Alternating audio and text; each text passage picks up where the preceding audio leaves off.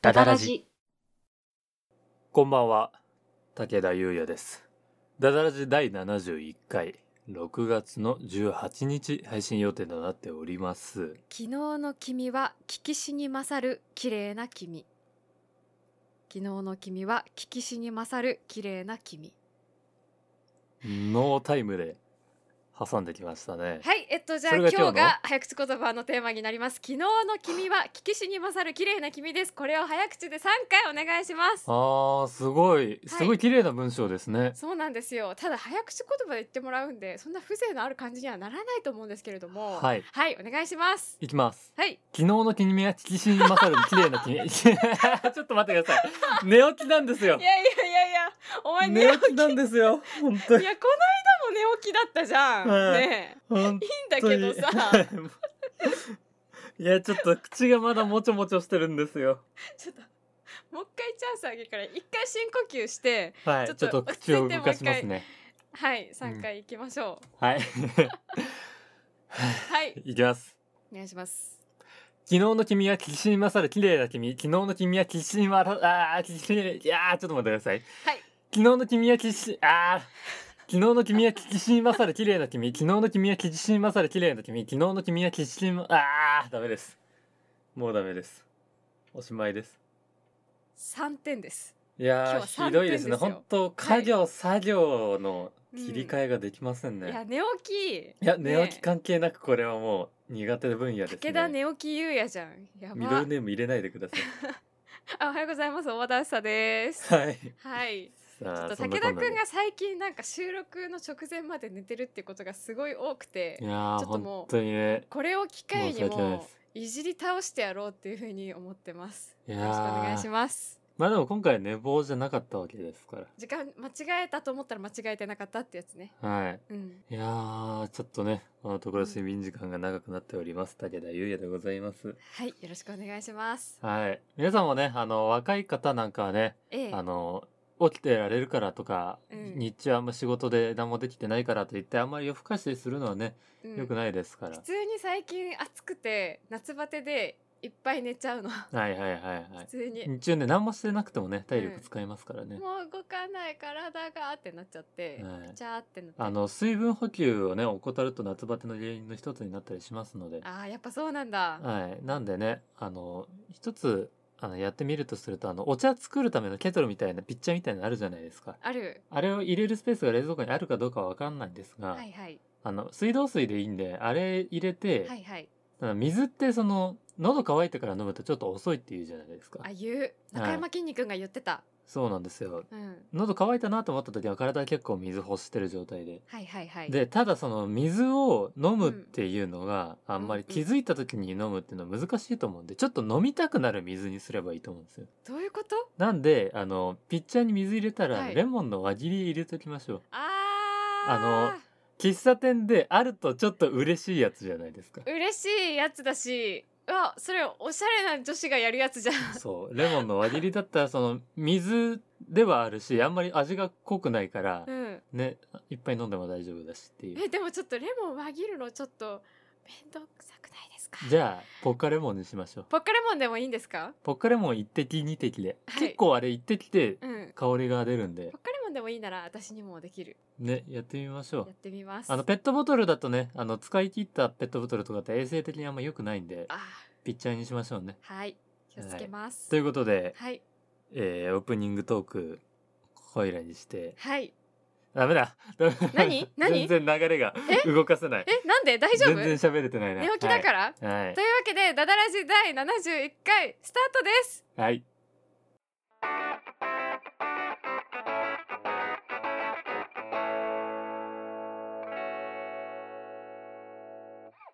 おやば武田くんが寝ーすごいいつもと逆になった起きなんだもんだってほらオープニングトークでなんか話したいことあったんでしょなんかサブスクがなんだっけはい、まあ話したいというほどでもないんですがちょっとえね尺つなぎということで話題を持ってきましたはいはいあの無印良品って無印あの店内ではいこうアイリッシュな音楽とか民族音楽が流れてるじゃないですかあ流れてケルるトだったりとかなんか外国の不思議な雰囲気の民族音楽みたいあなの感歩じ行系のねうんあのケルトとか呼ばれるものだったりとかあれケルトミっュゼていッうトのみたいかなうんフランスっぽい曲が流れてたりするんですが、あれっえてー CD 売ってるんですよ嘘本そう当なの無印のサントラとしてうんあのたまにその店によっては、はいはいあの棚が売ってるあたりで、うんその棚の中に CD 置いてあったりすると思うんですけどああーはいはいはいはいはいれとか、うんあと店員さんに「今流れてる曲どれですか?」って聞くとそはのい収録されてる CD 教えてくれたりとか、へえそうなんで買うこだとができるんですよ。え全然知らなかった売られてるとはねで前々からちょっと欲しいなと思ってて、うんもう高校生ぐらいから長らうんくうんうん買おうかな買おうかなと思いつつもまあねうんその頃そんなお金がないもんですから、はいはいちょっと控えていたんですが、うん先月だったかな先々月だったか、うんあの各種サブスクリプションサービスにはい無印良品のはいサントラがはい追加されまして、えーそうなんだはい各種ですねあれ名前が出てこなくなっちゃった何あのポッドキャストの我々も配信しているあの緑色のアイコンの Spotify? Spotify? あそうですそうですんやばいな Spotify 出てこないの今日武田君マジでやばい とかあの YouTube ミュージックとか Amazon プライムミュージックにも入ってたかな、どうだえっーたかあそうなん結だ構各種大手のところに入って、はいはいそれをね聞きながら作業とかしてるんですがすごいもうそれで、あうのんベルガモットのアロマとか炊けばもう、うんそこは無印良品ですよえうちを丸ごと無印良品っぽくできるようになったんだつまりそういうことですもねう家具とかじゃなくて家具とかだけじゃなくてえ食事も全部無印で買えるし、なんか服とかもあそうですね買えるしあ,、カレーとかねと家の音楽とかも無印っぽくできるのそういうことですねぽくというかもう本物ですねすごいそのまあそうなんだやばいね、まはいちょっと単純にそのあの自分は民族音楽とかが好きなんでああのへえケルト系のうんが好きなんでね、うんあの BGM としてよく聞いてたんですが、はいいはいはいいですねああいううん、特に無印のってその傾向とかうんが結構バラバラで入ってたりするんで、あーそうなんだ陽気なものからしっとりしたものまえで、ー、普通に CD とか買うとその同じアーティストのうんやつだったりとかすると、うんなんか傾向が似通ったりしてうんうんあれなんですがプレイリストになってるとその辺がいいですねあーそうなんだ無はい印好きにはというねたまらないねはい、うんオチも何もないお話なんですが何にもなかったでもなんか無印が好きだっていうことがすごい伝わった、ちょっとね今いろいろなあの問題があって、うんあの無印で買い物するのがちょっとなあの心置きなくできないなっていう状態なんでその辺がねあはーっきりとしてもらえるといいなって思うんですよね。なるほどねありますよねそういうのねはうい、んあのここのラジオではね社会問題だったりとうか、んあの政治的な話をしないっていうふうに、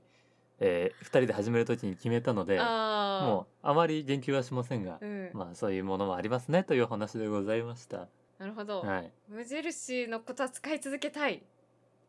けどっていううん使い続けたいからこそ、はっきりしてくれっていううん感じですね。投資したら企業のそういうところに、意見は送った方がいいですねこういううのは。ん、なんかあれでしょあのなんかその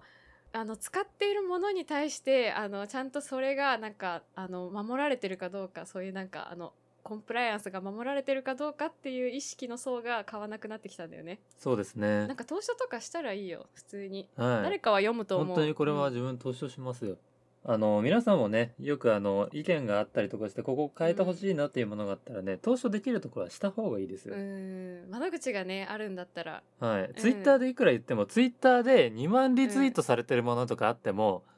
2万ですよ全然足りないですよツイッター見てる人しかやっぱりリツイートしないんですから、まあツイッターねアプリを持ってないってなるとね本当にうん、何ですかって全な然る意から、ね、見届いてませんから2万リツイート1億2,000万のうちの2万なんてねまあ両方で言ったらいいんちゃう、ですねう、んなんか普通にツイッターで言ってもいいけど、うん変えたいんだったら投資しようって話ですうね、ん、なんか普通に自分の身の回りの人に自分はこう思ってるっていうことも、まあ、ツイッターとかで言いつつ、まあ、その企業とかなんかそういう自分が言いたい機関に対して投資をするのもまあ両方やっとけばって思うけどねはい、うんだからそのマジックカットをもうちょっと切りやすくしてくれみたいなのもマジックカット作ってる会社に言ったりとかねと今の話は何だった のかなあのこちらからのどこからでも切れますって言って切れない時全然あるじゃないですか。えだからそういうのもツイッターで切れつつちゃんと投書して頑張ってくださいっていうの。話これということでなんか大和田さんもお話ししたいことがあるということで。えっとはい。あのついこの間やっったばかりでちょっとはい本当に申し訳ないんですけど、はい。オンライン展覧会のすすめをプチでちょっとやらせていただこうかなっていうふうに思ってます。お、プチ第で2す回。前回、ダラジで大和田さんがやっていたものですね。そうなんですよこの間ちょっとやったやつなんですけれども、はい。えっと、5月の、えっと、緊急事態宣言が延長されたことによってですね、はえっい。と東京都の国立近代美術館でやってた「怪しい絵展が」あの閉幕しちゃったじゃないですか。はい。そうですね。でもめちゃめちゃ悔しくてはい。もうしょうがないから図録を買おうと思って、はいはいはいはあの怪しい絵展い。のせめて図ね。録、そうそうそうを買ってかつ音声案内もアプリで販売されてたのでへー。あのー両方とも買ってしまいましたはあはあはあはあはあの結果、あ。はい。もうめちゃくちゃ面白かったですなんか行った気になってます私うんあれですもんね、その音声案内聞きながらその図録をめくって。そうそうそうそうっていうことがですねできたんですよ、いやちょっと本へ当ーにあのこれを売り始めようあの配信しようって思ってくれた人本当にありがとうございますあのめちゃくちゃ面白かったですうんうんいやーもうあの図録はい届いた瞬間から、もうすごいときめいてたんだけどはい題名の「怪しい絵展」っていうはいのにたがわず怪しい絵ばっかりでした怪しかったですか怪しかったなんかあのこの音声案内が「はいあの鬼滅の刃」とかに出てたなんか平川大輔さんという人なんだけど、はいはいはいはいあの平川さんがちょっと猫に扮してちょっはいと案内してくれますみたいなオープニングトークがあるんだけどはいそれがちょっとね鬼滅っぽいんだよね それまあまあ時代がね 時代がありますからねそれ鬼滅っぽくてちょっとめちゃくちゃね、あのときめくはいはいときめくと思いますもうねファンはね多分みんな買ってると思うんだけどこの音声案内とかうんでもそれもあるしなんかこの絵の世界観とかとすごくマッチしててめちゃくちゃ良くてですね今日はちょっとはいそのお話をさせていただこうかなっていうふうにはい思ってますこれ難しいですよラジオではいその見た絵の感想を言うってのあはの先に言いますけど買ってください あの買ってください本当にこれそれってあの最後に言うんじゃないですかこれそうだよねこういうのが普通最後素晴にらしくてぜひ買ってみてくださいじゃないですかいやこれに関してはあのもう買ってくださいとしか言いようがない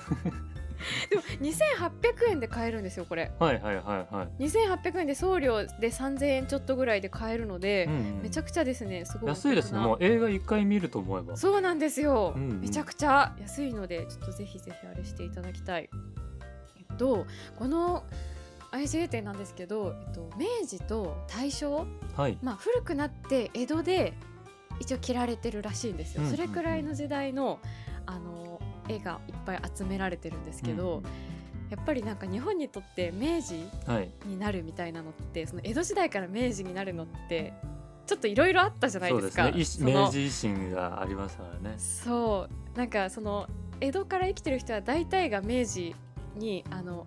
つながったまま生きてて、うんうんバスッとは切れてないじゃないですか。そうですねなんかそういう頃のあの断絶されてるのとその移行してるっていうのがこういうなんか絵画芸術とかにも現れててなんかめちゃくちゃ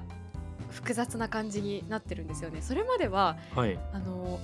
日本画しかなかったじゃん日本って鎖国とかしてたし、はいはいはいあんま外国の人ってそんないなかった系じゃん水墨画だったり漫画だったりとかね そうそう日本画しかなかったけど、はいその油絵とかそういうものが入ってきて はいその今まであ日本にあったものが日本画っていう名称になったっていうあーなるほどそうそうそうそそっか洋区画別がする必要がなかったのにっていうう、うん、今まではこっちのチームしかなかったけど、はいその新しく入ってきたことによってその2ジャンルに2ジャンルっていう名前が生まれたんですすねそこでそうそうになったらしくてその辺の移行の感じもすごく面白いんですよ、うんうんうんそのなんかアール・ヌーボーの感じとかうんはいはいこの怪しい絵展にはねあのミュシャの絵とかもアルフォンス・ミュシャですねそうそうその絵とかもあってこういうなんか短美な世界観うん西洋のなんかエロティシズムとか大敗的とかいうデカダンスみたいな、うんまあ、デカダンスと大敗的は意味同じか、うんそういうなんかちょっと黒ずんだエロティシズムみたいなものが入ってきて、はいはいすごいその日本の美術家の人たちもそれに影響されてる感じがあってどうしても心惹かれて見てしまうっていう感じなんですね。うんでちょっと時代が戻るんですけどこの中で結構目玉商品ぐらいの目玉商品って言うとあれな目玉になってる作品がなんか「アンチン清姫伝説」っていうやつなんですよ。はい聞いたここれはとあります一体どんなあのーアンチンっていうお坊さんがはいその一夜の宿を求めてそのお屋敷に泊めてもらうことになったんですけどそこのねあの娘さんの清姫っていう人がアンチンってめちゃくちゃかっこよくてはいすごい好きになっちゃうと、うんまあ、化粧をしてしまうとうんうんいうことになってしまってでもお坊さんだからさ普通に女の人と付き合ったりすることはできないうんうんからお断りしたんだけどもうめちゃくちゃあのまた会いに来てほしいっていう風に言ってくるからじゃあ分かりましたえっとえ熊野詣だったっけなその詣に出た帰りにまたお宅に寄りますって誓っちゃうのねうんうんでその後清姫はずっと待ってたんだけど待てど暮らせどアンチンは帰ってこないっていううんうんでまた来るって言ったじゃんってうんなるじゃないですか、はいまあ今でも、うん、来るって言ったよねってなってまあ蛇になっちゃうんですよねその恨みから。はいはいはいで蛇になって追いかけてでその鐘の中に入るんですよそのアンチンが。はいああののお寺に吊るしてある鐘ですねそうそうあそこに避難するんですけど、はいな歌舞伎とかにもなってるんですけどはいその鐘にですねその清姫だったものがはいぐるぐるぐるぐる巻きついて、まあ焼き殺してしまうというめっちゃ好きな話なんですけど、はいえわかりますこの私がこれ好きっていうやつ大和田さんが好きかどうかは知りませんでしたけどあれですよね本当白黒で描かれたあ見たあ自分はこの絵自体は知ってるんでそうなんだはいいろんな人がこの作品お話を絵に残してるんだけど、はいこれがめちゃくちゃ目玉っていう感じでいいなっていうふうに思いましたうんうんこの「清姫伝説」をテーマにした、えっと、絵の中で一番この人のいいって思ったのが多分ポスターとかにもつ使われてる、はい武田君も今知ってるって言ってた、えっと、橘さゆめさんのはい「アンチンと清姫」っていううんうんあの白黒の絵なんですよね普通に全裸のアンチンがその蛇にくるまれて、ぐるぐる巻きにされて鐘の中でもう死ぬ寸前みたいになってて死ぬ寸前になってるのに、うん桜の花びらみたいなのがキラキラ舞っててめちゃくちゃ綺麗っていう、うんうんあの絵がですねすごくいいなって思いましたうんうんこの作品見た時にあのすごい彷彿とした作品があってうんはいオスカー・ワイルドの「サロメ」って見たことありますかえー、どれだろうちょっとパッと出てこないですねちょっと写真送ろう今それだけ共有したいオスカー・ワイルドのサロメ、見たことありますえー戯曲なんですけどはいこれってなんか新約聖書に書いてあるお話をオスカー・ワイルドが戯曲にしたものなんですよはいその絵を見せたい絵を見たら絶対にわかると思うあ多分自分が検索した方が早いですかねそうだね多分そうだと思うあーはいはいはいはいはいわかったはいこれの、ねあのオスカー・ワイルドのこの戯曲の挿絵を描いてる人がビアズリっていう人なんですよ、はいはい、なんかこの人みたいっていうふうに思ってあーなるほど線の感じがねそうピアスリーみたいじゃんって思ってこのなんかめちゃくちゃなんか悪魔的な終末的な雰囲気、うんうん、まあ、サロメってなんか好きな男の人の首をくださいって言ってもらう話なんですけどはいその首から滴り出る血がなんか湖みたいなところに落ちてその湖からお花が咲いてるみたいな悪魔的な絵なんですけど、うんまあ、ちょっと気になる人はあのビアズリーで調べてみてください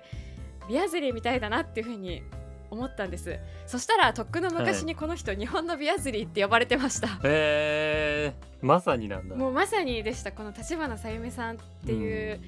人、私全然知らなくてもう無知だったなって思うんですけど、まあ、そういう風に呼ばれてたらしいです「アンチン清姫伝説」いやこのお話自体は前から知ってたけど、すごい勉強したなっていう感じでしたなんかこの一つの作品についていろんな人が描いた絵を見ることによってなんか想像力がめちゃくちゃたくましくなるというか。いいなって思いましたいやちょっとこれは本当に展覧会で見たかったないやーそうね本当にあのー今ねその図録を見ながらねその案内を聞けるっていうのはすごくいいと思ったけど、でもやっぱり、うんその生で歩いてね見ながら食ってねそうなんだよね、うん、またラインナップもすごいいいんだよねこういうちょっと今みたいなちょっと同じ題材に対してあの月岡義俊さんか月岡義俊さんとかが描いてる絵とか、その結構その新しい時代の人が描いてたりとかしてそれが一緒に並んでるのもすごい豪華だったし、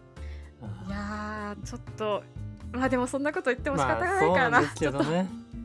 ちょっと残念ですよね、そうだね美術展ってやっぱりそのうんその開催してる人のレイアウトとかに、うんあの意図が出るじゃないですか糸が出るうんあのどう歩いていくかっていうコース取りだったりとか、うんうんうんうんやっぱりそういうのを楽しみながら見るのがねいいんうんですよね、いやそうなんだよねあとなんかねあの生き人形の展示とかもあったっぽいんだよねえいやもうこれ絶対夜中絶対一人で歩いてる歩いてるっていう あの本当にもう精巧ないやよくこんな綺麗な形で撮られてるなっていうようなやつとかもあったりしていやこれはやっうぱん会えるっていう醍醐味だよねっていうのはあった、うんこういうなんか図版で見るのもねもちろんすごい楽しいけどやっぱりねその、うん、距離だったりとかかどの角度から見るとかもあるしそうだよね彫刻とかはそうなんだよねどの角度から見るかでもうん100の見方があるっていうのがいいところだから、いやーでもこのラインナップはすごく面白いもう図版は全部見れてうん、めちゃくちゃ楽しかった、あと与謝野明子さんの、あのゃはい、挿絵を描いてるあの、はい藤島武二さんかはい、み乱れ髪のハートにあの矢が刺さっててその中に女の人が髪をぐしゃぐしゃってなってる図版見たことありますかはい、ありますあれとかの展示もあったらしい。めえー、あーそれは見たかったなっちゃ見たくない胸の清水溢れてついに濁りけり君も罪の子我も罪の子っていう与謝野鉄幹にうん道ならぬ恋をしてた時のあの乱れ髪のあの図版なんかいいですあれはなんか本当にアール・ヌーボーとかの流れですもんね本当にそういう感じだよねもうまさにっていう感じすごいですよね、あの融合というか日本画のね、独特の色合いというかねなんかこういうさ時代がこう開けてきてる感じ取り入れようとしてる感じなのにでも日本人独特の感性は残ってる感じがめっちゃしびれないうん私はめっちゃしびれいるんやですよね本当いいですよねそうそうなんですよいやこの時のね与謝野彦さんまだほぼ明子さんだった時代ですけどめちゃくちゃはい、そのまあ不倫ってダメだから当時日本はうん、不倫なのかどうかわかんないけどそのまあ今もダメですけどね今もダメだけどそう今もダメなんですけどまあまあまあ、はあるじゃんなん危かない危ないそうはい 昔のダメさってあるじゃんその昔のその家とかのそういうのの,、あの今もダメだよもちろん、ダメだけどあの昔のなんか家社会みたいな感じでその家庭が一番みたいなはい感じの中でその家庭ある人にはい男の人に恋しちゃダメみたいな女の人がめちゃくちゃ叩かれるみたいなまあ今もそうですけど、うなんかそういう時代だったけどめちゃくちゃその後さういっんぱい俳句を残してなんか幸せになってるから、なんかそういう強さみたいなのもすごくあるよねめっちゃ買ってよかったもううんこれには3000円以上の価値があるって思いましたねうんうんうんいやーちょっといっぱい喋っちゃったけどもう30分超えてしまったやばいやばいいやーいいですねでもあの最初話したように、あのこれ口で説明するの難しくないって思ったんですけど、いやうん全然聞き応えがありますねあの絵を見たことない人はね、あのぜひその検索とかしてあこれなのかって見ながらうん聞いてみたりとかしてみてもなんか確か月岡義俊さんのその「安珍清姫伝説」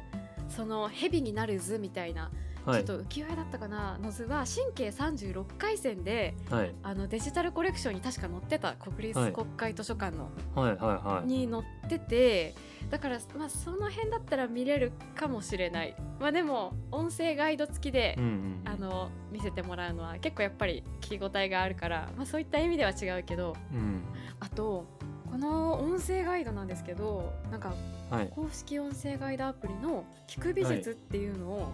ダウンロードすると聞けるんです、この怪しい絵展のやつはですね有料になりましたはいちょっといくらで買ったかは忘れちゃったんだけど まあでも500円ぐらいだったと思いますちょっと後でキャプションに入れておきますねうんうんはい、であのこの「聞く美術」っていうアプリでダウンロードして、その中の課金をするとあの聞けるんですよ。これが、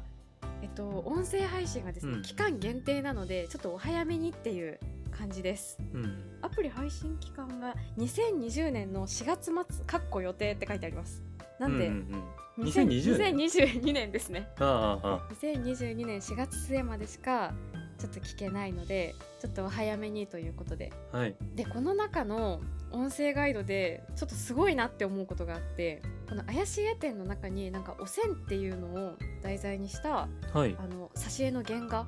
はいおせんってお話なんですけれどもそのすごい綺麗な女の子のお話なんですけどはい。その挿絵原画が展示されてるんですけどそのおせんを一部朗読したものがボーナストラックで聴けるっていう。えー、それはあれですアプリ限定みたいな。これでも多分音声ガイドが聞けるのが多分このアプリだけだと思うんだよはね、いはいはい。私の調べた限りでだからそのおせんの朗読まあ6分ぐらいなんだけど、普通にプロの声優さんが朗読してるのが聞けるよっていううん、お得ですね。めちゃくちゃ得だと思っうた、んそのおせんがその生き人形に対して愛を語るシーンみたいなうんのがうわめっちゃうわ来るって感じですうんうんこの聞く美術の音声ガイドアプリは絵が好きな人は絶対重宝すると思ううんうんはい以上ですうんはい。すいませんなんかちょっと本当にまとまりがないお話ですいませんでしたいやいやいや。大和田あずさのオンライン展覧会のすすめでしたはい。